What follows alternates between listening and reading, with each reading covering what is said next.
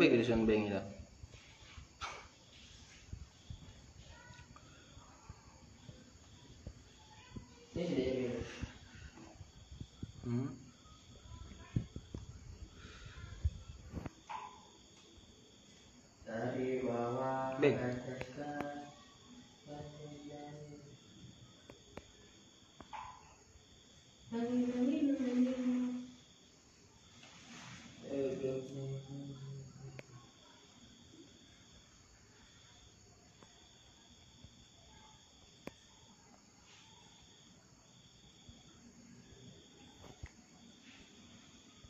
Bình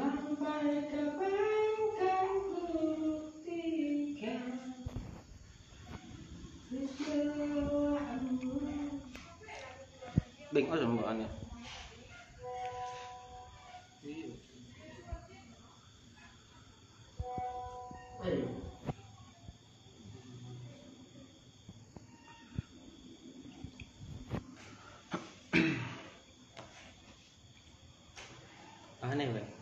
Cipi nih. Eh, Cipi nih. di sini. Cipi. Oh, Mana? Tukin. Oh. Tukin lah. boleh.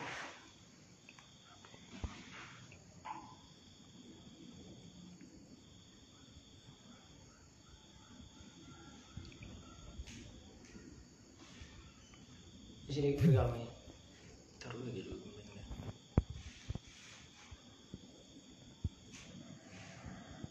Dua. Sini bikin event terbalik ke. Dia dia mah. Ben. Dia mah ben. Kami ini ini. Oh, dia mah ben.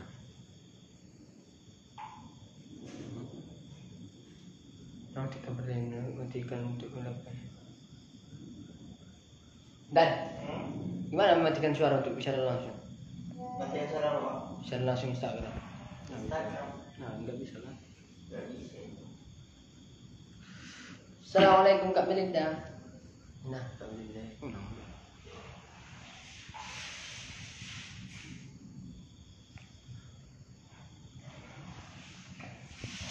Halo teman-teman, selamat bergabung di acara sharing bareng alumni.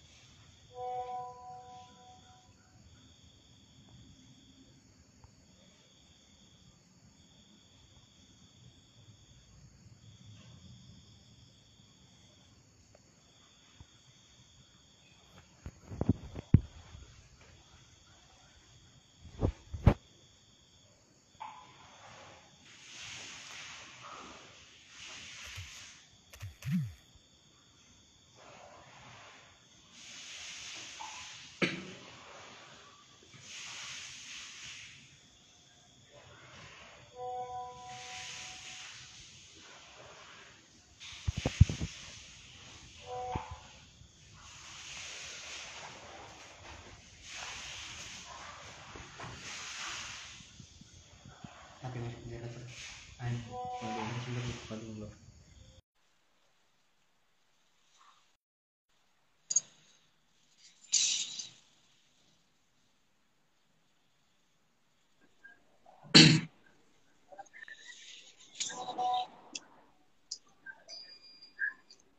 Assalamualaikum Mas Adik. Waalaikumsalam warahmatullahi wabarakatuh. Bisa kedengeran suara saya ya? Bisa kedengeran suara saya? Gimana? Gimana? Bisa Alhamdulillah. Mas, bisa Mas. Alhamdulillah sehat ya. Ya, Mas.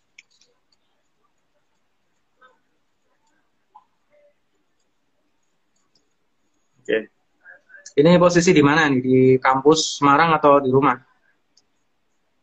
Di kebetulan saya lagi di rumah Mas. Lagi di rumah ya. Jadi Iya, semenjak ada pandemi ini gimana? Kayaknya udah Ya kuliah. Kuliahnya daring gitu Mas. daring. Itu teman-teman PPSB gimana? Banyakan di rumah apa di kampus? Yang dari luar Jawa kebanyakan pulang sih Mas di rumah. Pulang di rumah ya, berarti kuliah dari rumah ya? Hmm. Iya Mas. Ya. Tapi Sebagian masih ada di Semarang sih yang rumahnya dekat-dekat gitu Mas. Iya, ya semoga ini pandemi segera berakhir dan kehidupan kita kembali normal lah.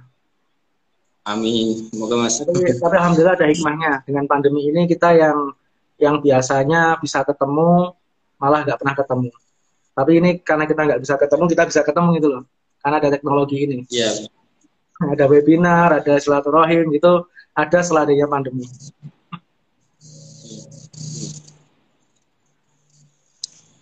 Masnya lagi di rumah Mas. Iya, aku di rumah ini.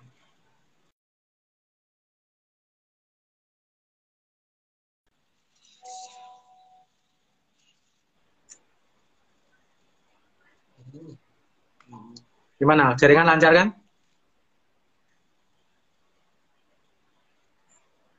Kedengaran Mas. Eh, jaringannya kayaknya Mas. Oke. Oh iya, udah udah Mas, udah kedengar. Oke, alhamdulillah.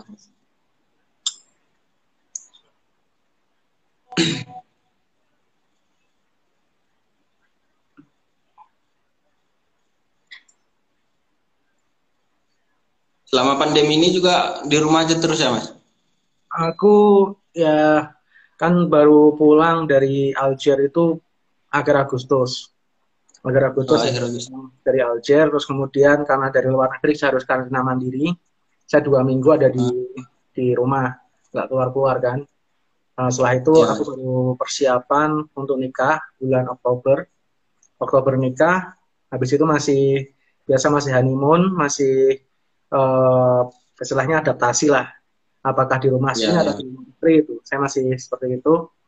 Tapi alhamdulillah mulai awal Jadi- Januari saya udah udah ada kerjaan. Jadi ya ini sementara karena istri juga kerja ngajar. Saya kerja di Semarang. Jadi kalau weekdays aku ada di Semarang weekdays. Nah, baru weekend aku baru ketemu istri.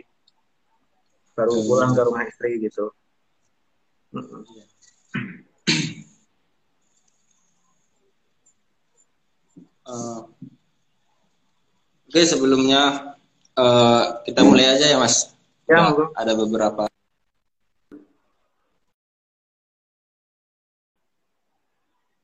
Ya bisa kita mulai ya Mas. Boleh, boleh ya. Bisa. Bismillahirrahmanirrahim. Assalamualaikum warahmatullahi wabarakatuh. Eh, alhamdulillah, alhamdu syukra, walakal man'u fadla, wa anta rabbuna haqqa wa nahnu abiduka riqqa. Ya muyassir yassir alaina kulla asir, wa tayassir alaina kulla asir. Allahumma nahtaju ila bayani wa tafsir, hadha kasir wa anta alimun biha wa khabir. Nawaina ta'alluma wa ta'lim, wa tadakkura wa tadhkir, wa naf'a wal intifa' wal ifadata wal istifadah. Eh, syukur alhamdulillah kita masih diberikan kesempatan eh, untuk menjalin tali silaturahim walaupun eh, dengan keadaan seperti pandemi sekarang daring begitu. Oke, yang kami hormati eh, ada Mas Adib selaku pemateri dalam sharing bareng alumni ini. Nah, sharing bareng alumni ini adalah pengalaman, pengabdian dan cita-cita merupakan program yang diadakan pengurus CSS Mora Win Wali Songo eh, 2021 dalam rangka mewadahi para anggota CSS Mora Win Wali Songo yang masih aktif dan alumni PBSB Win Wali Songo untuk saling bersilaturahim, bertegur sapa, bertukar pikiran dan berbagi pengalaman. uh, hitung-hitung juga buat silaturahim dan menghidupkan sosial media CSS Mora uh, Uin Wali Songo Semarang gitu. Oke sebelumnya sebelum kita mulai uh, uh, tanya jawab atau podcast kita malam hari ini sedikit kita membacakan CV dari Mas Adib. Oh, nama lengkapnya Mas Husainul Adib. Husainul Adib. Uh, beliau merupakan alumni Pondok Pesantren Putuhiyah Meranggen uh, Jawa Tengah di Demak. Oke, Mas. Hmm, betul. Nah, di tahun 2009 beliau lulus uh, sebagai lulus di program beasiswa santri berprestasi dari Kemenak Republik Indonesia dan menyelesaikan uh, kuliah beliau itu selama empat tahun di di IAIN dulu masih IAIN Wali Songo Semarang. Nah, beliau menyambung studi S2 ke Universitas Tanjung Pura Pontianak mengambil jurusan hukum. Nah, pengalaman pekerjaan dari Mas Adib sendiri menjadi kedutaan besar Republik Indonesia di Aljazair. Uh, menjadi lembaga pondok pesantren Darun Naim Pontianak dan lembaga amil zakat, impak dan sodakoh Semarang. Uh, mungkin uh, begitulah sedikit dari uh, eh, CP-nya Mas Adib, Mas Husainul Adib.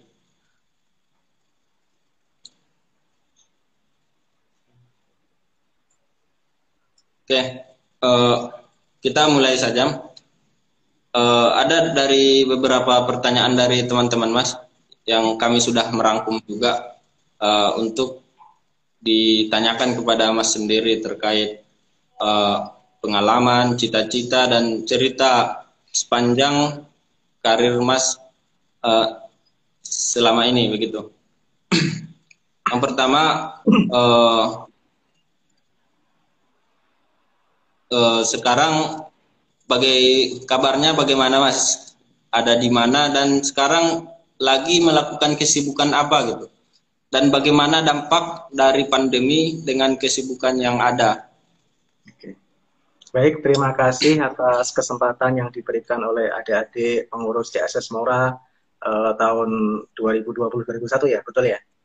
Ya, ya masa uh, silaturahim, walaupun silaturahimnya baru bisa dilaksanakan secara daring, tapi insya Allah walaupun daring seperti ini kita ambil manfaat dan barokahnya, semoga uh, silaturahim yang daring ini diberikan barokah dan manfaat oleh Allah Subhanahu wa taala. Uh, saya terima kasih diberikan kesempatan untuk menyapa adik-adik dan para followers dan pemirsa siaran langsung CSS Mura dalam rangka sharing pengabdian dan cita-cita alumni. Jadi uh, tadi pertanyaannya bagaimana keadaan saya sekarang? Alhamdulillah saya sehat walafiat. Saya baru datang ke Indonesia, baru tiba itu uh, pada pertengahan bulan Agustus. Ya, itu karena kontrak saya kerja di Kedutaan Besar Republik Indonesia di Aljazair selesai dan saya harus uh, kembali ke tanah air. Seperti itu, saya tiba di tanah air, kemudian saya menjalani karantina mandiri di rumah selama uh, dua minggu. Setelah itu, baru karena saya uh, pulang itu di antaranya untuk menikah gitu. Jadi pertengahan bulan Oktober itu saya menikah terus honeymoon sampai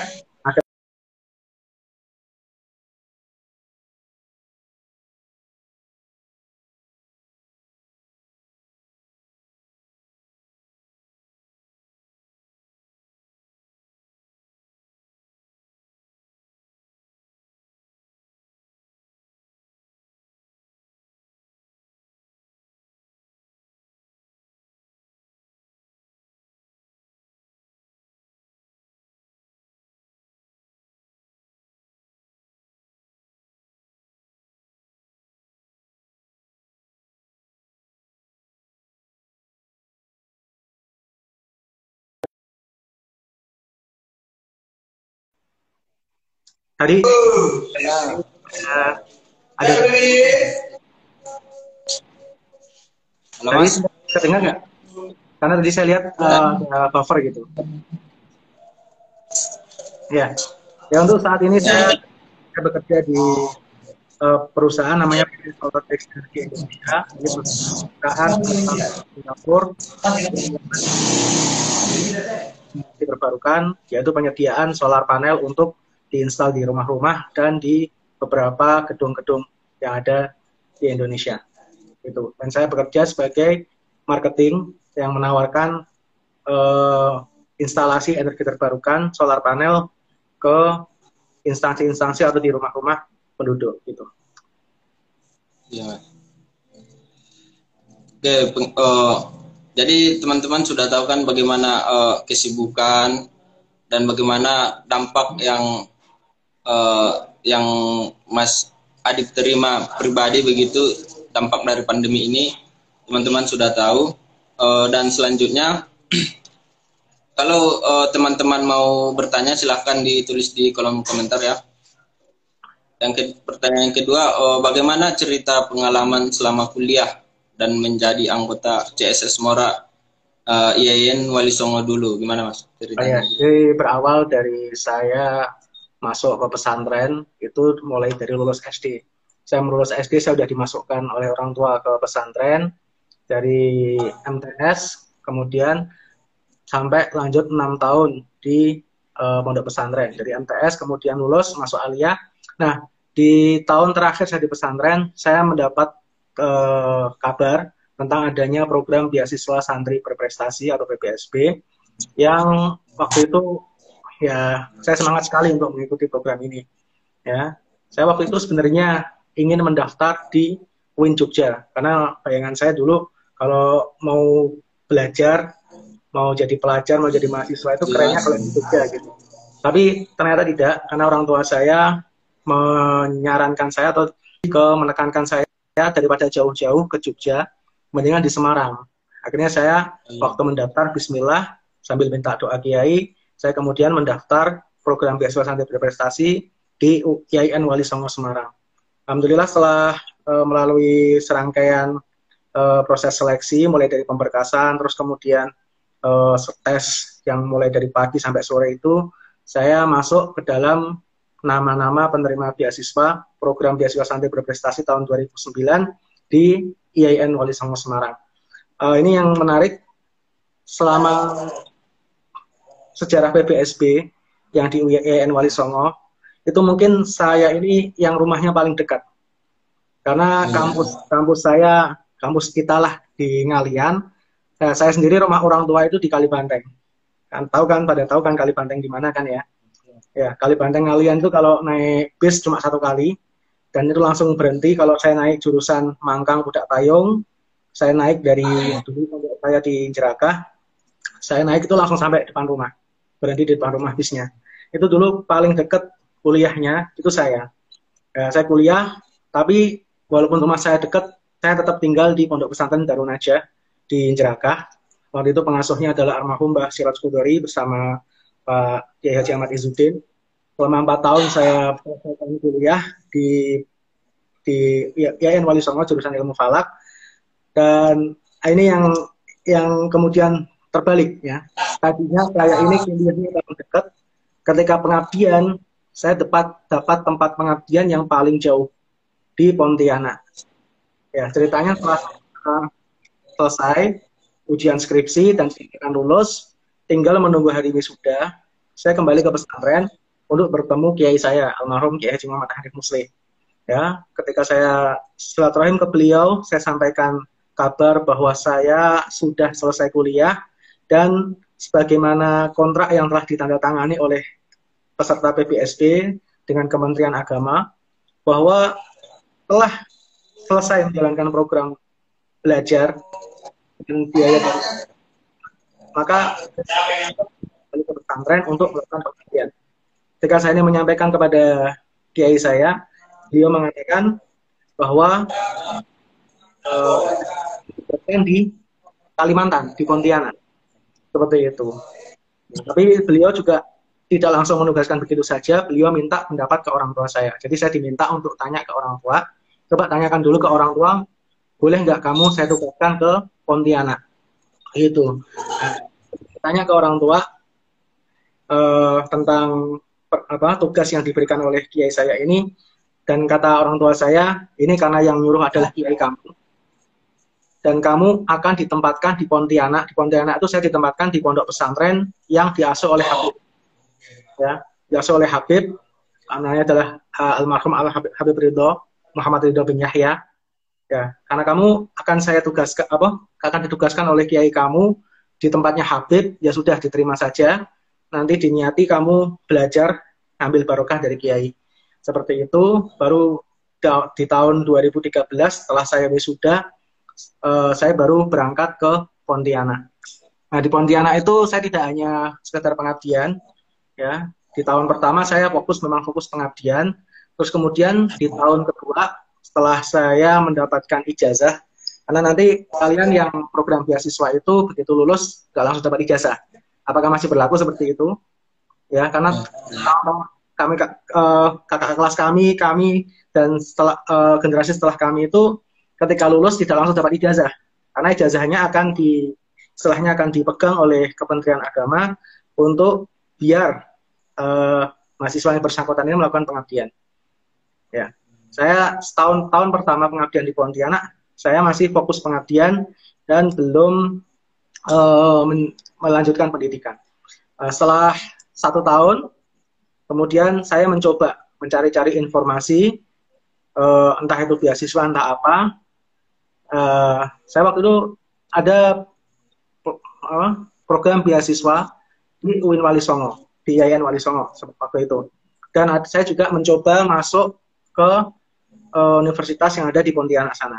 Tapi setelah melalui proses uh, seleksi dan sebagainya, saya diterima di Universitas Tanjung Pura yang ada di Pontianak. Ya, sambil kemudian uh, tahun berikutnya saya ambil ijazah ke Kementerian Agama untuk uh, mendaftar di Universitas Tanjung Pura. Uh, setelah uh, sekian tahun ya, 2014 saya masuk, 2015 seharusnya saya lulus, tapi waktu itu ada kendala. Ini adalah saya di tahun 2014 akhir saya diangkat jadi kepala madrasah dan kepala uh, kepala asrama di pondok pesantren itu. Sehingga uh, aktivitas kuliah dan aktivitas pengabdian itu saling bertabrakan sehingga menyebabkan kuliah saya di S2 ini agak mundur. Harusnya saya 2014 2016 itu saya sudah harus lulus, tapi 2015 2016 karena kesibukan saya jadi kepala madrasah, uh, kuliah saya akhirnya baru bisa selesai di tahun 2017. Nah, setelah selesai di tahun 2017, saya mencoba berkali-kali untuk mendaftar di berbagai instansi yang pertama di Komisi Pemberantasan Korupsi. Ya, saya lolos tahap pertama, kedua, ketiga, keempat, sampai tahap keempat saya dipanggil tes di waktu itu markas TNI Angkatan Udara di Jakarta. Ah, namun karena ini baru pertama kalinya saya mengikuti tes semacam itu, jadi masih grogi, masih sebagainya, akhirnya belum diberikan kesempatan. Jadi KPK belum jalan. Terus kemudian eh, berikutnya ada CPNS di uh, Mahkamah Agung. Saya mencoba waktu itu masuk ke Mahkamah Agung. Tetapi pada waktu pendaftaran ini saya salah. Kan kalau CPNS itu nanti ada beberapa jalur. Ada tiga jalur. Kalau tidak salah waktu itu. Jalur yang pertama jalur umum. Yang kedua jalur uh, cum laude. Dan yang ketiga jalur putra daerah. Waktu itu adalah Papua. Nah, pada waktu pendaftaran CPNS itu saya salah masuk yang saya masuki adalah kuota kumlot. Nah betul, saya memang kumlot ya. Kalau di UIN IP di atas 3,5 kan sudah dianggap kumlot kan. Nah, tapi ternyata yang dilihat tidak hanya nilai IPK saja. Yang dilihat juga kampusnya itu harus akreditasinya A. Kemudian jurusan ketika kita lulus juga akreditasi harus A.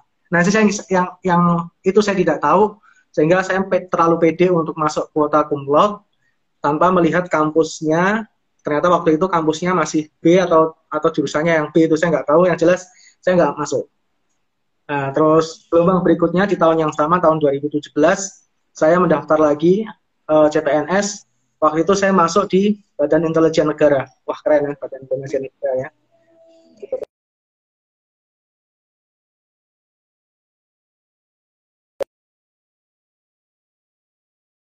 di depan para jenderal. Nah, cuman kendalanya waktu itu uh, yang membuat saya tidak lolos adalah kesehatan. Karena untuk jadi bin itu harus seperti militer. Sedangkan saya nggak ada potongan-potongan militer ya. Kacamatanya sudah waktu itu sudah minus 4. Terus kemudian waktu 2017 kan saya masih stres ya harus menyelesaikan tesis. Di samping harus masih menjalankan tugas sebagai kepala madrasah. Akhirnya waktu itu saya punya ambien. Sehingga nah, terus ketika ikut tes, ketika tes kesehatan itu ada nilai yang tidak masuk karena uh, faktor kesehatan saya tidak mendukung untuk masuk ke Badan Intelijen Negara. Tapi setelah itu saya ada kesempatan uh, masuk jadi sekretaris pribadi duta besar RI yang ada di Aljazair. Nah ini uh, saya rasakan barokahnya ketika saya pengabdian ya. Saya kemudian uh, menyelesaikan janji saya waktu itu janji saya saya tidak akan keluar sebelum tiga tahun di Pontianak. Tapi setelah empat setengah tahun saya malah mendapatkan kesempatan untuk uh, bekerja di perwakilan RI yang ada di luar negeri. Ya, tugas saya waktu itu adalah menjadi sekretaris pribadi duta besar. Ya, tugasnya macam-macam, ya, meliputi segala hal yang uh, dilakukan untuk memperlancar tugas duta besar. Ya, jadi mulai dari uh, menyaring berita. Jadi saya harus memantau tiap hari berita-berita apa yang sedang hangat di negara akreditasi. Waktu itu di Aljazair, saya harus memantau uh, bidang politiknya bagaimana, kemudian bidang sosial budayanya bagaimana, bidang ekonominya bagaimana. Itu setiap hari saya pantau dan saya laporkan ke duta besar. Seperti itu. Uh, selain itu saya juga mengatur agenda duta besar. Duta besar mau ada pertemuan dengan siapa, mau ada agenda dengan dengan apa agenda apa beliau saya mengatur. Sampai kemudian ketika beliau melakukan perjalanan saya juga yang uh, memesankan tiket pesawat terus kemudian uh, memesankan penginapan untuk beliau dan sebagainya. Itu semua hal yang saya lakukan untuk memperlancar tugas beliau sebagai duta besar. Sampai tahun 2000, mulai dari 2017 itu mulai mengurus administrasi yang ada di Kementerian Luar Negeri. Baru 2018 awal Januari saya berangkat 2018 berangkat sampai uh, terakhir pulang di bulan Agustus kemarin. Itu uh, sedikit cerita saya dari mulai kuliah sampai kemudian kemarin uh, berakhir di bulan Agustus sebagai sekretaris pribadi duta besar. Demikian. Oke teman-teman, itu uh, lat yang melatar belakangi uh, Mas Adik yang Beliau adalah alumni Pondok Pesantren yang Meranggen, Meranggen, tapi pengabdiannya di Pontianak. Ya, begitu kira-kira latar belakangnya sehingga beliau eh, pengabdiannya itu ada di Pondok Pesantren Darun Naim Pontianak. Begitu ya, Mas? Ya, ya. Oh. Selanjutnya bagaimana apakah ada kesan eh, Eh, kesan-kesan sulit atau lucu bahagia semenjak atau selagi Mas itu menjadi anggota CSS Mora Win Wali Songo Kesan-kesan ya. lucunya. Kesan lucunya sih banyak sekali ya. Saya punya beberapa teman, ini teman dari Kalimantan. Teman-teman dari Kalimantan ini saya punya kesan. Karena saya nggak ada kepikiran dulu loh. Waktu saya kuliah itu saya akan ditugaskan di Kalimantan.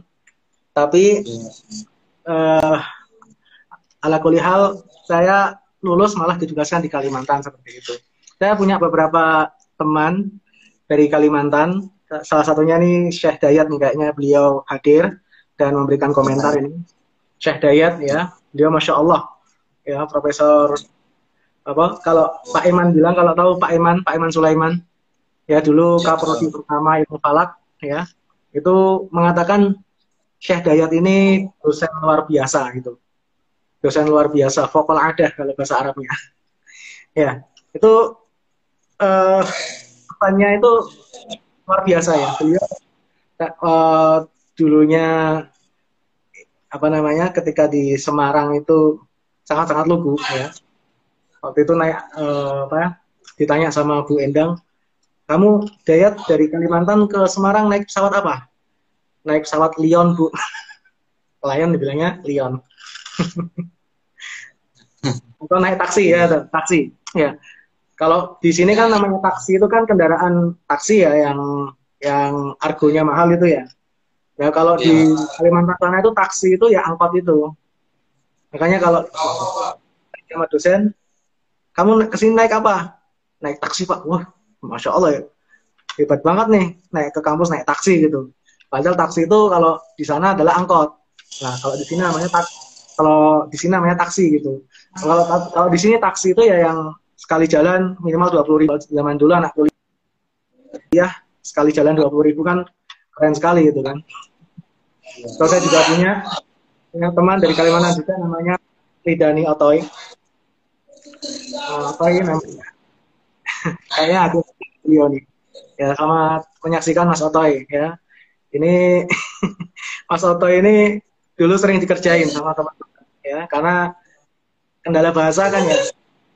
Kendala bahasa itu jadi orang-orang luar Jawa itu kalau di sini kadang dikerjain gitu.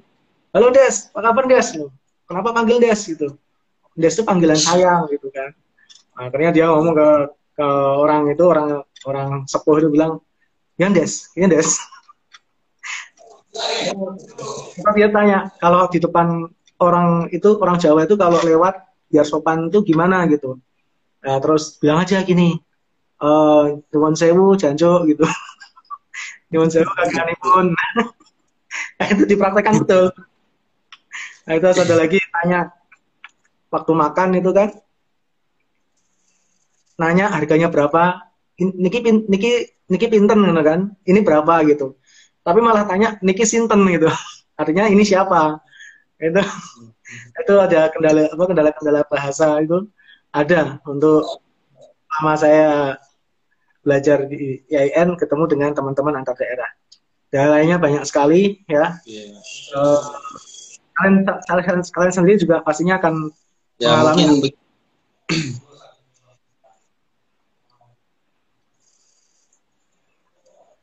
Iya. Yeah.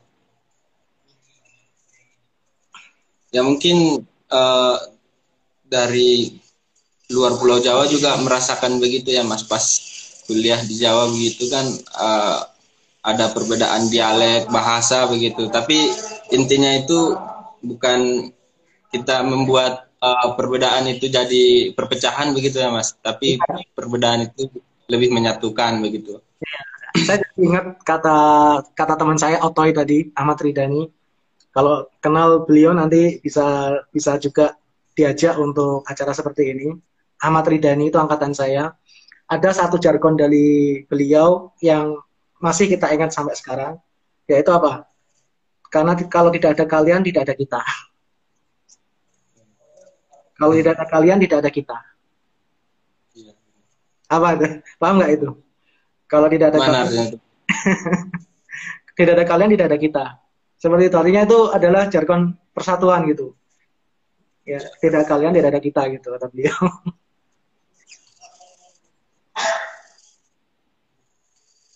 Oke mas uh, lanjut uh, pertanyaan selanjutnya uh, bagaimana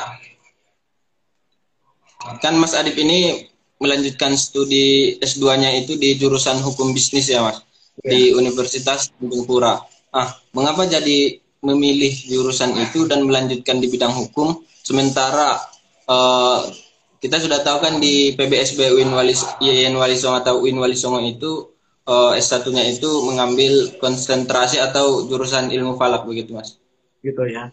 Ya, ini pertama nah. karena saya tadi cerita, saya setelah uh, pengabdian satu tahun pengabdian itu saya mencoba untuk mendaftar uh, beberapa program Salah satunya itu saya mau waktu itu ingin mendaftar program S2 untuk jurusan ilmu falak di IAIN dan saya daftar di Universitas Tanjung Pura. Uh, kenapa kok saya mengambil jurusan seperti itu. Karena kalau saya uh, harus mengambil jurusan yang lain, berarti saya harus meninggalkan pengabdian saya itu yang, yang tidak ingin. Itu. Waktu itu kenapa saya ingin mengambil Semarang? Karena ketika saya nanti kuliah di Semarang, saya bisa melanjutkan pengabdian saya di pondok pesantren asal saya gitu. Saya bisa melaju dari Peranggen Demak ke uh, ke Ngalian. Nah, pilihan yang kedua yaitu tadi di Universitas Tanjung Pura sehingga ketika saya kuliah saya masih bisa melanjutkan pengabdian saya. Tapi yang dikehendaki oleh Allah adalah saya tetap melanjutkan pengabdian saya di di mana di Pontianak sambil saya menyelesaikan S2 di uh, di Universitas Tanjung Pura. Nah, sesuai dengan uh, istilahnya saya dulu punya azam, punya niat sebelum tiga tahun di Pontianak saya tidak akan pulang. Nah, ternyata alhamdulillah dikabulkan. Saya pas pulang itu pas selesai kuliah S2. Itu baru kalau saya pulang pengabdian. Uh, berhubung tentang falak tadi, bagaimana keilmuan falak yang dulu dipelajari di kuliah S1? Eh, kegiatan apa saja yang menjadi tempat pengembangan, mengembangkan ilmu falak tersebut dan terus mempelajari ilmu falak sekarang?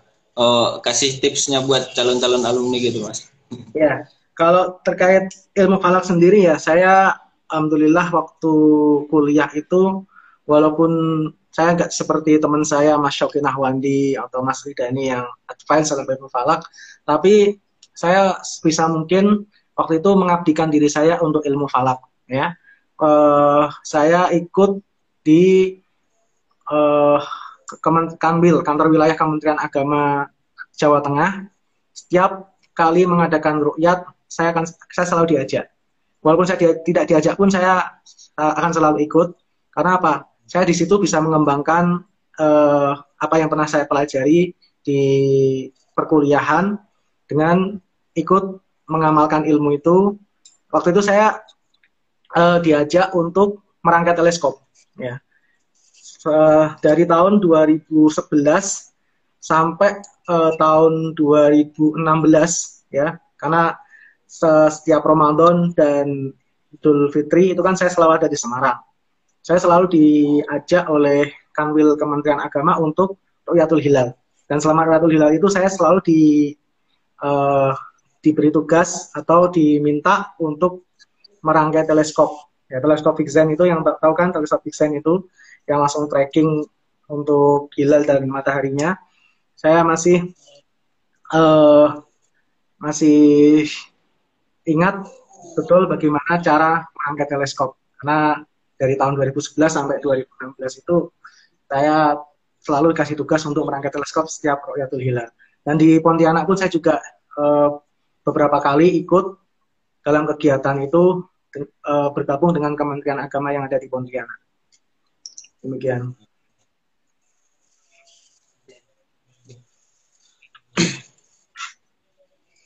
Oke mas. Uh,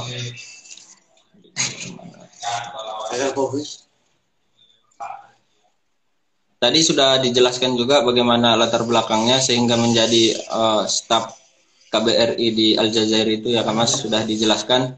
Nah kesibukan kesibukan-kesibukan yang ketika menjadi staf KBRI itu apa aja mas kesibukan-kesibukannya begitu? Kesibukan-kesibukan di di uh, sewaktu menjadi staf KBRI di Aljazair. Oke, okay. ya tadi saya sedikit menjelaskan tentang tugas saya, menjelaskan tentang tugas saya sebagai sekretaris pribadi duta besar. Ya, saya melaksanakan segala hal yang bertujuan untuk melancarkan tugas duta besar ya. Tiap hari saya harus memantau berita yang sedang hangat di negara akreditasi di Aljazair ya mulai dari bidang politik bidang ekonomi dan bidang sosial budaya. Saya tiap hari memantau itu ya. Dan semua berita itu kalau nggak dalam bahasa Arab bahasa Perancis sehingga saya harus menguasai minimal bahasa Arab Terus kemudian sedikit-sedikit bahasa Perancis. Karena apa? Ada berita yang itu ada di bahasa tapi nggak ada di bahasa Perancis atau baliknya di bahasa Perancisnya ada berita itu tapi di bahasa Arabnya nggak ada jadi saya harus merangkai semua informasi baik yang dari media bahasa Arab dan kemudian bahasa Perancisnya. Ya, sedikit-sedikit saya bisa kalau bahasa Arab karena memang basicnya pesantren saya Ya. tapi untuk bahasa Perancisnya kan karena ini hal baru buat saya saya akhirnya bisa belajar untuk bahasa Perancis itu.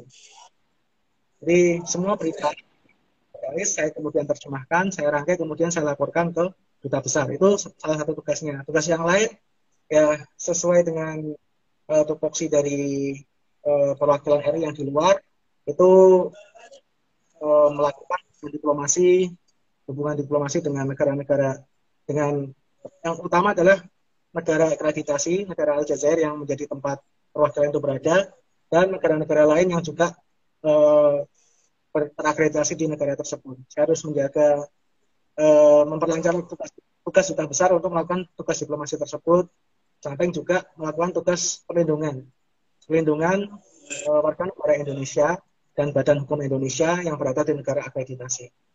Itu beberapa hal yang kami lakukan di kedutaan Republik Indonesia yang ada di Aljazair. Oke, wah luar biasa ya Mas Adib ini. Selain jadi staf KBR Aljazair, uh, pekerjaan itu bisa menuntut kita untuk lebih banyak uh, mencari tahu begitu ya Mas. Berarti Masnya ini sudah uh, bisa uh, bahasa Prancis begitu. Oke, selanjutnya apa saja kesan-kesan sulit, lucu dan bahagia yang menginspirasi ketika menjadi staf KBRI di Aljazair, Mas? Ya, yang pertama karena saya ini tugas di negara Aljazair yang uh, negara ini unik. Uniknya apa? Dia negara yang bahasanya tuh campur antara bahasa Inggris, eh bahasa Inggris, bahasa Arab sama Prancis, ya. Jadi saya menemukan hal baru di samping saya uh, bisa berkembang bahasa Arab saya, saya juga sedikit-sedikit belajar bahasa Prancis selama di Aljazair. Nah, bahasa Arabnya Aljazair itu juga juga uh, berbeda, berbeda dengan bahasa Arab yang biasa kita pelajari begitu. Ketika saya di Aljazair pertama kali, terus kemudian bertemu orang orang lokal, saya berbicara dengan bahasa Arab yang pernah saya pelajari dulu di pesantren atau di kuliah atau sama saya di Indonesia, orang saya ajak omong dengan bahasa Arab saya tidak paham. Dan ketika mereka ngomong dengan bahasa Arab mereka, saya juga nggak paham seperti itu. Nah, sehingga saya harus sedikit-sedikit saya baru butuh kira-kira enam bulan untuk bisa betul-betul uh, berbicara bahasa Arab sebagaimana bahasa Arab. Ini pun sebenarnya tidak hanya dialami oleh saya yang bukan penutur bahasa Arab, tes uh, waktu di Aljazair itu sempat bertemu orang uh, diplomat dari Yaman dan bertemu uh, orang Saudi. Kebetulan lagi berkunjung ke Aljazair. Saya tanya, gimana bahasa Arab ini? Wah, yang teman saya yang diplomat Yaman itu bilang, saya butuh tiga bulan untuk bisa paham bahasa Arab yang ada di Aljazair. Padahal dia sendiri orang Yaman yang natif Arab yang bahasa Arab, bahasa ibunya juga bahasa Arab. Tapi ketika di Aljazair, dia butuh tiga bulan untuk bisa beradaptasi dengan bahasa Arabnya Aljazair. Nah, saya sendiri yang orang bukan orang Arab, ya, tapi bisa bahasa Arab itu butuh waktu kira-kira enam bulan untuk bisa uh, paham bahasa Arabnya Aljazair. Itu tantangan saya pertama untuk uh, Aljazair itu.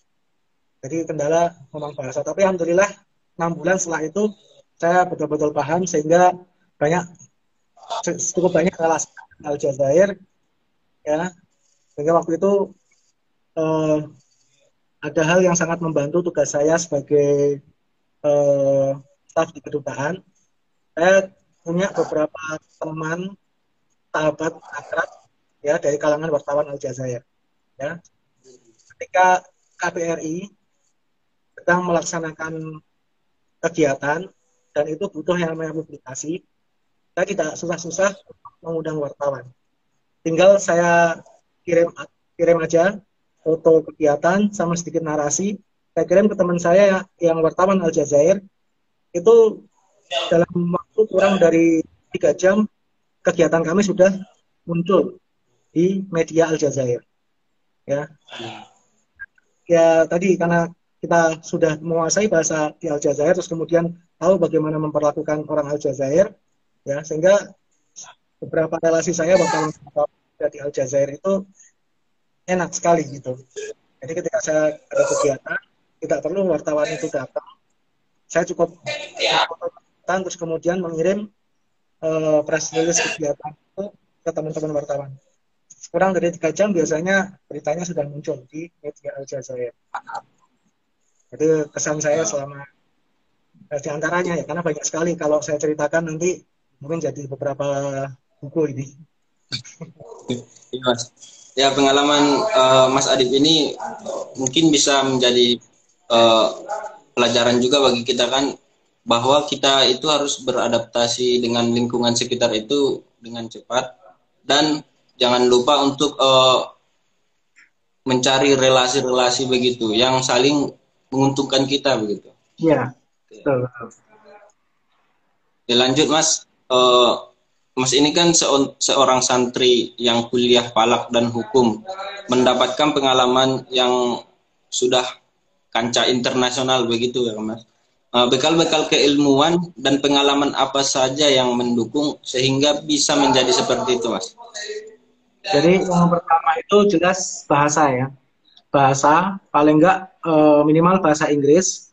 Tapi tidak hanya puas di bahasa Inggris, kalian harus kembangkan ke bahasa yang lain minimal kalau jadi santri itu enaknya apa? Itu sudah dua bahasa udah dapat. Bahasa Arab, karena di pesantren pasti diajarkan bahasa Arab dan bahasa Inggris. Dan setelah uh, dua bahasa ini menguasai, itu nanti enak. Ketika tugas di mana-mana atau mendapatkan relasi dari mana-mana itu dua bahasa ini sangat berguna untuk pengembangan ke depannya. Bahasa yang pertama, yang kedua ya ya jalin jalin relasi itu betul tadi. Setelah kita paham bahasa terus jangan hanya diem saja kan seperti itu. Kita harus sering ngajak ngobrol sering uh, saya kalau saya waktu itu begitu saya tiba di Aljazair yang saya ikuti adalah grup-grup Facebook yang ada di Aljazair ya grup-grup apa grup jual beli atau grup uh, biro jodoh yang ada di Aljazair saya, saya, saya ikuti itu grup-grup itu supaya apa saya bisa memahami mempelajari uh, karakter orang sana Terus kemudian uh, saya mempelajari juga bahasa-bahasa lokal. Sehingga saya sedikit tahu juga bahasa-bahasa lokal itu dari interaksi saya di Facebook, di media sosial yang ada di Aljazair. Seperti itu. Ya, jadi setelah tahu bahasa kemudian jalin relasi. Iya mas. Wah pengalamannya luar biasa mas. Oke kalau dilihat dari Instagramnya Mas Adib, Uh, beliau ini sudah keliling ke mana-mana, Aljazair, ke Prancis, Madinah, Austria, Turki, dan lain-lain. Ini dalam rangka kegiatan apa, Mas? Kerja, liburan, studi, atau bagaimana, Mas?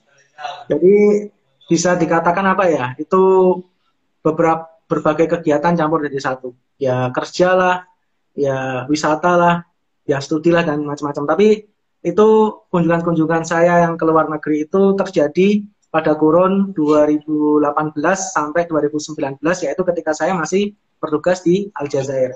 Karena posisi Aljazair itu enak strategis, dia berada di Afrika Utara. Yang mana dari Aljazair itu kalau mau nyebrang ke Prancis naik pesawat cuma satu jam. Kayak Semarang ke Pontianak seperti itu. Tuh. Dan enaknya apa? Selama saya tugas di, Al di Aljazair itu saya memegang paspor biru. Paspor dinas Di mana kalau paspor dinas itu di beberapa negara itu tidak perlu pakai visa. Jadi begitu. Jadi ketika ada misalkan uh, kita habis mengadakan kegiatan yang cukup berat nih, misalkan waktu itu di uh, eh, KBRI itu kan ada program promosi Indonesia yang cukup besar, yaitu Festival Soekarno dan peringatan 17 Agustus itu kita alhamdulillah sukses uh, mendatangkan berbagai uh, delegasi dari Indonesia, delegasi, delegasi seni budaya dan delegasi ekonomi untuk ikut berpartisipasi di Aljazair. Nah setelah acara sukses biasanya saya dapat uh, istilahnya apa ya reward dari pimpinan ya bolehlah jalan-jalan sebentar gitu sambil saya mendampingi pimpinan gitu. Jadi saya sempat uh, beberapa negara yang saya kunjungi itu di uh, Paris, Prancis ya, terus kemudian di Austria, Austria itu dua kota di Vienna sama di Salzburg, terus kemudian di Turki di Istanbul, terus kemudian di Abu Dhabi, Dubai dan Abu Dhabi. Pertama, alhamdulillah sempat diberikan kesempatan untuk umroh dan haji di tahun 2019 kemarin. Gitu. Oke, Mas. Uh, nah, mengenai jalan-jalan tadi kan sudah setelah banyak ke ke banyak tempat gitu, setelah ke banyak tempat, hal-hal baik apa saja yang kira-kira bisa dipetik untuk masyarakat Indonesia pada umumnya dan kalangan santri khususnya, Mas. Iya, ini saya, saya mau cerita sedikit pengalaman saya ya. uh, di negara Eropa ya. Saya justru gini, selama saya di negara Eropa, saya itu bisa kenyang, bisa kenyang ya, istilahnya kenyang, makan, ada yang jamin, itu ketika saya berbahasa Arab. Ya, pertama ketika saya di Paris, ya, karena Paris itu kan juga banyak orang Aljazair yang ada di situ kan. Saya begitu turun, saya sewa uh, naik bis, sopir bisnya ternyata orang Aljazair. Ketika saya ajak ngomong bahasa Arab nyambung, seperti itu. Terus kemudian uh, begitu sampai hotel, ternyata petugas hotelnya juga orang Aljazair dan bisa bahasa Arab. Akhirnya kita lebih banyak ngobrol bahasa Arab. Dan enaknya lagi ketika kita bisa bahasa Arab di Eropa, itu masalah makanan insya Allah aman. Karena begitu kita ketemu mau masuk restoran dan kita ajak yang yang punya yang kerja atau yang di punya restoran itu bisa bahasa Arab, ah itu pasti aman makanannya. Makanannya istilahnya halal seperti itu. Atau pernah waktu itu juga di Austria malam-malam saya mau cari mau ke masjid masjid Islamic Center yang ada di Austria. Di depan masjid itu saya ketemu sama cowok pemuda kan. Ya terus kita tanya-tanya ternyata dia orang Tunisia. Kemudian saya ajak ngobrol pakai bahasa Arab. Terus saya tanya bos di sini cari makanan yang halal gimana gitu kan oh kamu mau mau makanan halal ya antar gitu diantar sama dia sampai ke restoran. Setelah makan di situ dia yang bayari. Dah nggak usah kamu nggak usah bayar. Jadi e, karena komunikasinya pakai bahasa Arab lancar di sana, ketemu orang sama-sama bisa bahasa Arab, akhirnya e, makanan itu apa? Masalah makan itu aman lah. Atau kalau mau makan ragu-ragu ini wah, halal nggak nih, halal nggak nih. Saya coba iseng-iseng ngajak ngobrol penjualnya, oh dia bisa bahasa Arab, halal ya, halal. Makan saya seperti itu. Uh, dan jangan minder lah jadi santri tapi santri itu minimal tadi udah punya dua bekal dua bahasa bahasa Arab dan bahasa Inggris insya Allah akan berguna ketika uh, berkarir terutama di luar negeri. Ya mas, berarti sangat perlu gitu ya mas uh, komunikasi uh, kepada orang lain gitu komunikasi yang baik menyambung ya. uh, relasi lagi begitu ya mas? Iya betul uh, kepada teman-teman yang menonton, mungkin kalau ada pertanyaan bisa dititipkan di kolom komentar, silakan. Nanti kita akan pilih beberapa pertanyaan dan kita tanyakan langsung ke uh, Mas Adib. Itu Mas, yang pertanyaan terakhir nih dari teman-teman CSS Mora. Uh, apa pesan-pesan buat adik-adik CSS Mora Win Wali Songo sekarang? Jadi uh, saya mengulang tadi apa yang saya sampaikan. Yang pertama itu tadi uh, kembangkan kemampuan bahasa tadi, bahasa Inggris dan bahasa Arab karena santri itu uh, keistimewaannya dia dibekali dua bahasa. Bahasa Inggris kalau bahasa Inggris oke, okay, hampir semua siswa dibekali bahasa Inggris ya, tapi itu dikembangkan lagi, kemudian ditambah bahasa Arab.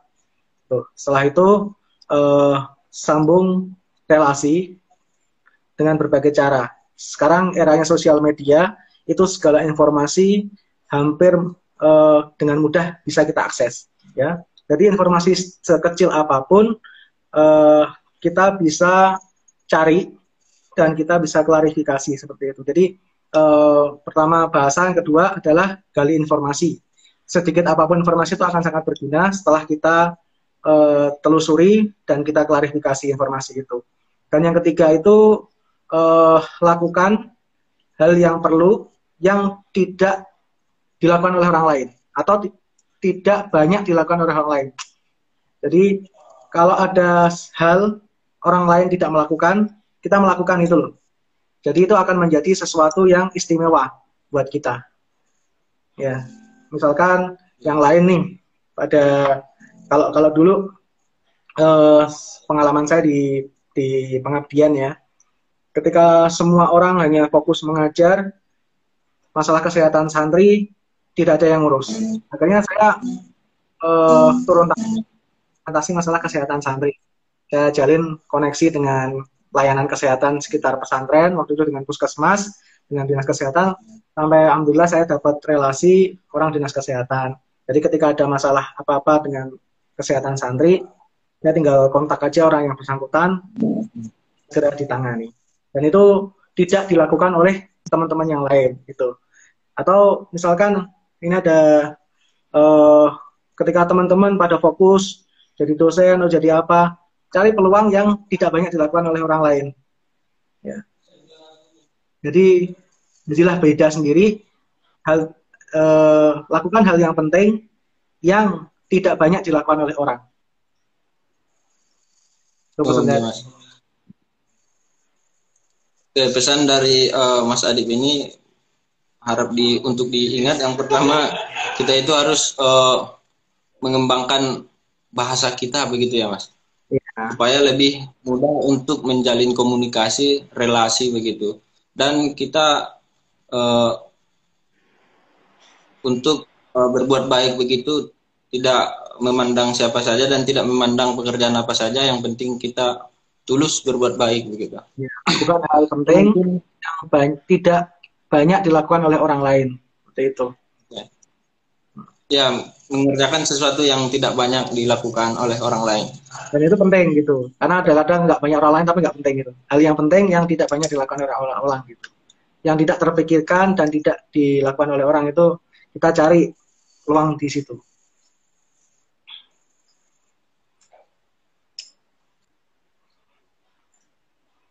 Iya, Mas. Oke, yang mau bertanya silahkan. Tadi ada satu pertanyaan uh, dari Tri Kusmawan 33. Uh, enaknya di negara Aljazair apa aja Pak Adib? Uh, ya, mas? Aljazair itu ya yang pertama itu negaranya empat musim, ya negara empat musim. Jadi kalau di bulan Desember sampai Februari itu musim dingin, saya bisa menemukan salju di Aljazair. Terus kemudian nanti uh, mulai Maret, April, Mei itu masuk musim semi. Ya. Terus Mei, Juni, Juli, Agustus masuk musim panas. Terus September, Oktober, November musim gugur. Nanti Desember sampai Februari itu musim dingin. Jadi uh, saya benar-benar merasakan hawa hawa-hawa negara empat musim selama di Aljazair seperti itu.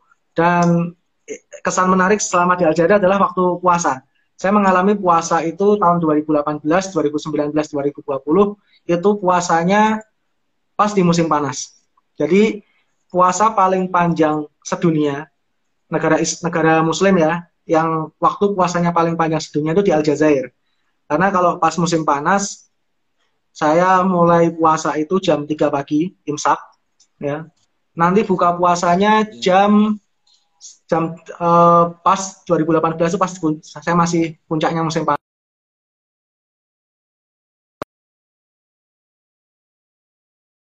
Sampai jam 8 seperempat baru buka.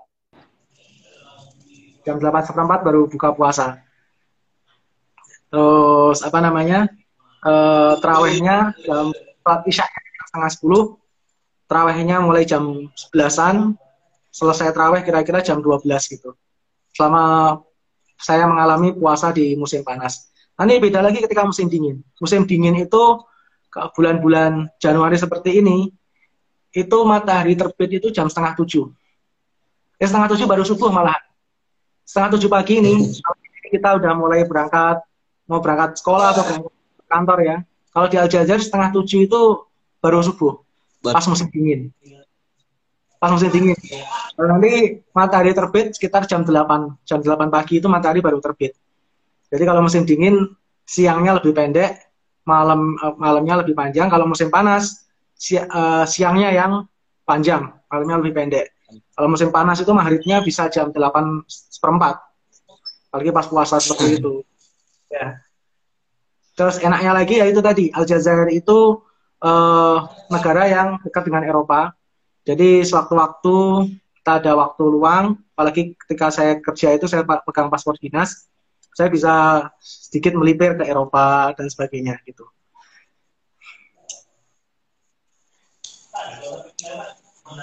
Oke mas. Satu lagi bahasa. Jadi karena itu negara frankophone ya, negara yang bahasa Arab tapi bekas jajahan Prancis, jadi kema oh, ba kemampuan bahasa saya berkembang. Jadi Arab Arab Arab Arab yang Prancis juga sedikit-sedikit saya terpengaruh bahasa Prancis. Sedikit-sedikit bisa uh, bahasa Prancis.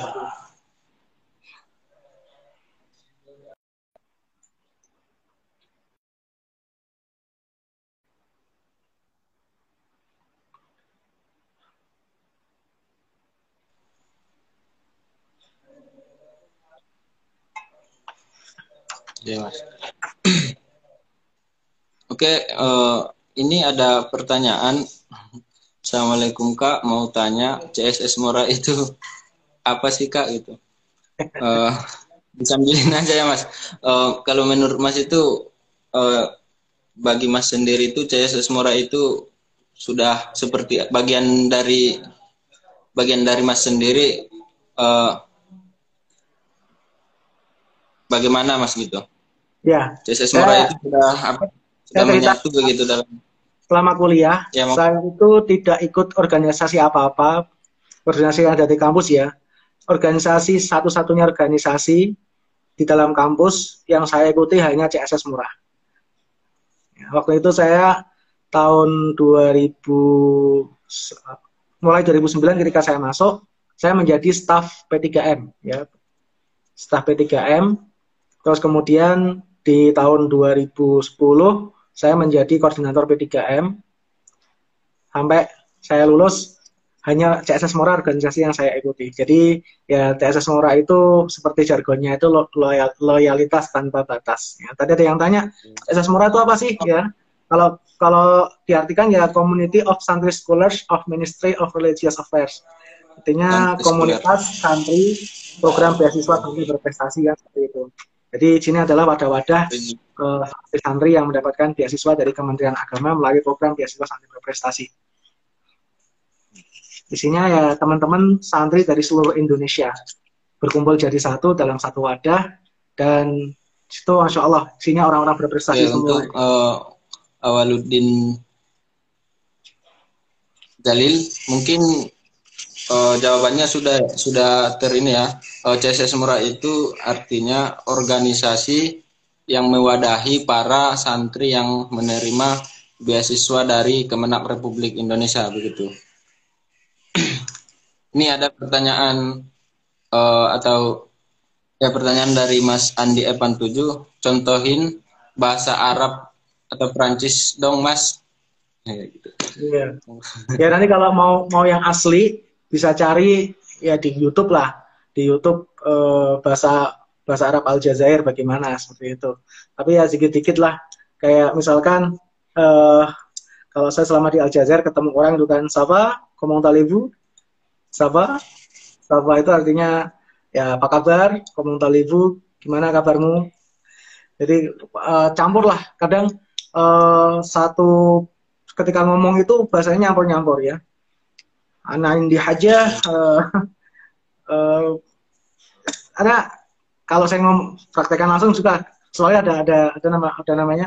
Ada partnernya. Partner saya ngomong sama orang Aljazair nanti dikit-dikit uh, ngomong ya apa the connection. Artinya tidak ada koneksi gitu kan.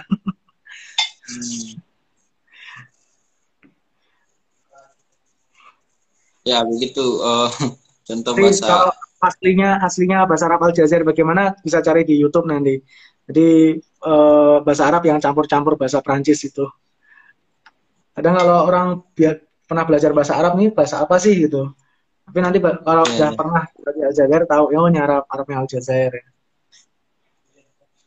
Ya, tergantung daerah juga sih gitu ya mas. Ya mas, uh, bahasa Arab itu kan ada bahasa Arab Amiyah begitu ya mas. Beda-beda jadinya kalau setiap daerah itu.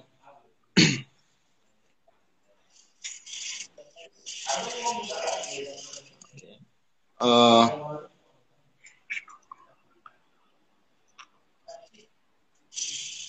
ya dari pertanyaan eh, yang dirangkum oleh teman-teman pengurus CSS Mora eh, sudah habis. Mungkin yang teman-teman yang lagi menonton masih ada pertanyaan, monggo disampaikan eh, kepada Mas Adib. Ya, Alhamdulillah nih eh tapi kayaknya seperti ini ya. Insya Allah nanti semoga Ya, bagi bisa teman-teman yang belum nyempat atau tidak ada waktu, eh, bisa nanti ditonton lagi di IG-nya CSS. Ya, terima kasih. Saya harap nanti teman-teman yang lain juga ikut ya, karena di apa teman-teman saya yang lain tuh banyak yang sangat-sangat berprestasi. Nanti bisa eh, ketua alumni CSS Mora itu ada namanya Syekh Dayat. Ya Syekh Dayat nanti bisa Iya. di diajak untuk eh, gabung di acara seperti ini. Terus ada namanya Kang Salahuddin. Kang Salahuddin ini adik kelas saya, dia masuk tahun 2012 ya. Dan beliau pernah mendapatkan beasiswa di Tiongkok. Ya, di Tiongkok. Ya, Kang. Ada juga ini eh, CSS Mora 2010 namanya Kang Ma'ruf. Ma'ruf Ibnu Afdol. Namanya Ma'ruf angkatan 2010 atau 2011 beliau. Beliau sekarang masih ambil program S3 di Tiongkok juga.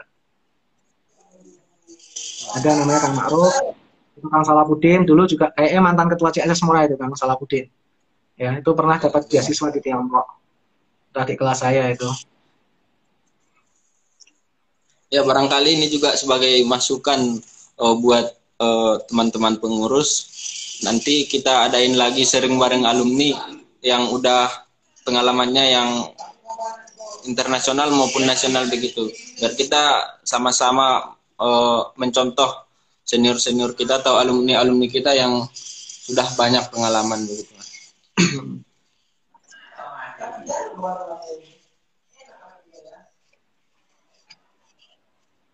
Ini ada pertanyaan lagi Mas, Eh, Kak kuliah di Aljazair itu berapa lama?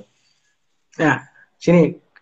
Kalau di Aljazair pendidikan mulai dasar sampai doktor itu semua dibiayai oleh negara. Jadi gratis. Karena membiayai kuliah mulai dari dasar, sekolah dasar sampai eh, program doktor S3 Aljazair. Nah, kalau di Aljazair sendiri itu dia programnya mengikuti Perancis ya. Ada namanya program LMD. LMD itu licence, magister, dan doktor. Ya, licence itu program S1 itu kira-kira uh, saya kurang tahu apakah tiga atau empat tahun. Saya ambil sama. Terus magister ya dua tahun dan doktor itu empat tahun seperti itu di Aljazair. Dan eh, sayangnya ya, sayangnya itu Indonesia dengan Aljazair itu belum ada MOU untuk eh, perguruan tingginya. Selama saya di Aljazair sana, eh, saya itu hanya ada satu saja mahasiswa Indonesia yang bisa dapat kuliah di Aljazair. Itu pun dengan cara yang yang agak apa namanya ekstrim melalui orang-orang dalam. Kemudian kalau ada MOU antara pemerintah Indonesia dengan Aljazair saja itu insya Allah akan sangat membantu karena banyak sekali peluang-peluang terutama dalam bidang riset ya yang bisa dilakukan antara pemerintah Indonesia dengan pemerintah Aljazair. Banyak sekali situs-situs keislaman ya yang ada di Aljazair yang eh, istilahnya bisa dipadukan dengan situs-situs keislaman yang ada di Indonesia. Pondok-pondok pesantren sana, saya beberapa kali berkunjung di, di banyak pondok pesantren yang ada di Aljazair, itu tradisinya hampir sama dengan pondok pesantren yang ada di Indonesia. Misalkan ya, di sana ada acara burdah.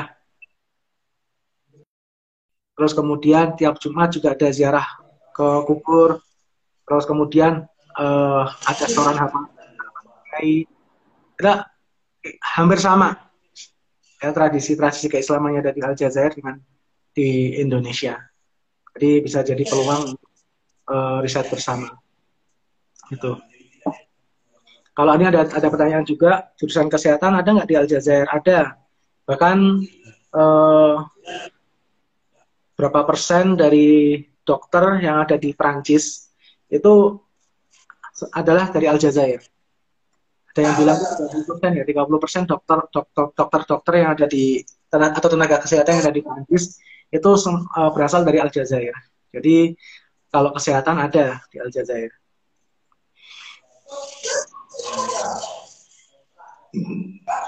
Oke mas. Uh, teman-teman yang uh, tadi ketinggalan uh, live streamingnya ini mungkin uh, bisa ditonton lagi di IGTV-nya CSS Mora Win Wali Songo Semarang. Segera follow akun CSS Mora Win Wali Songo. Ya. Ada lagi mas pertanyaan nih. Lebih senang kerja di luar negeri atau kerja di Indonesia? Ini yang tanya nih saya tahu nih, yang tanya. Kalau saya jawab gimana ya? kerja di luar negeri atau di, kerja di Indonesia? Seperti itu ya. Ya kerja itu yang penting uh, pertama uh, yang paling membahagiakan dari pekerjaan itu adalah yang pertama mengerjakan apa yang kita kuasai. Yang kedua, mengerjakan apa yang kita senangi. Ya. Kerjakan apa yang kita suka uh, kuasai dan kerjakan apa yang kita kalau sudah dua itu ter, terpenuhi, insya Allah enak. Tergantung senang kerja di luar negeri atau kerja di Indonesia, tergantung bidangnya. Gitu. Ya ini kalau saya sih senang ya kalau kerja di luar negeri ya, asal bisa berdampingan dengan keluarga. Keluarga bisa dibawa seperti itu, ya. Tapi kalau misalkan sama-sama kerja di tapi nggak bisa berdampingan dengan keluarga, lebih baik saya kerja di Indonesia. Iya mas.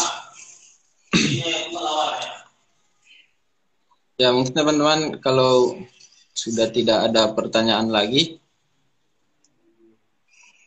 uh, kita akan tutup uh, acara kita pada malam hari ini.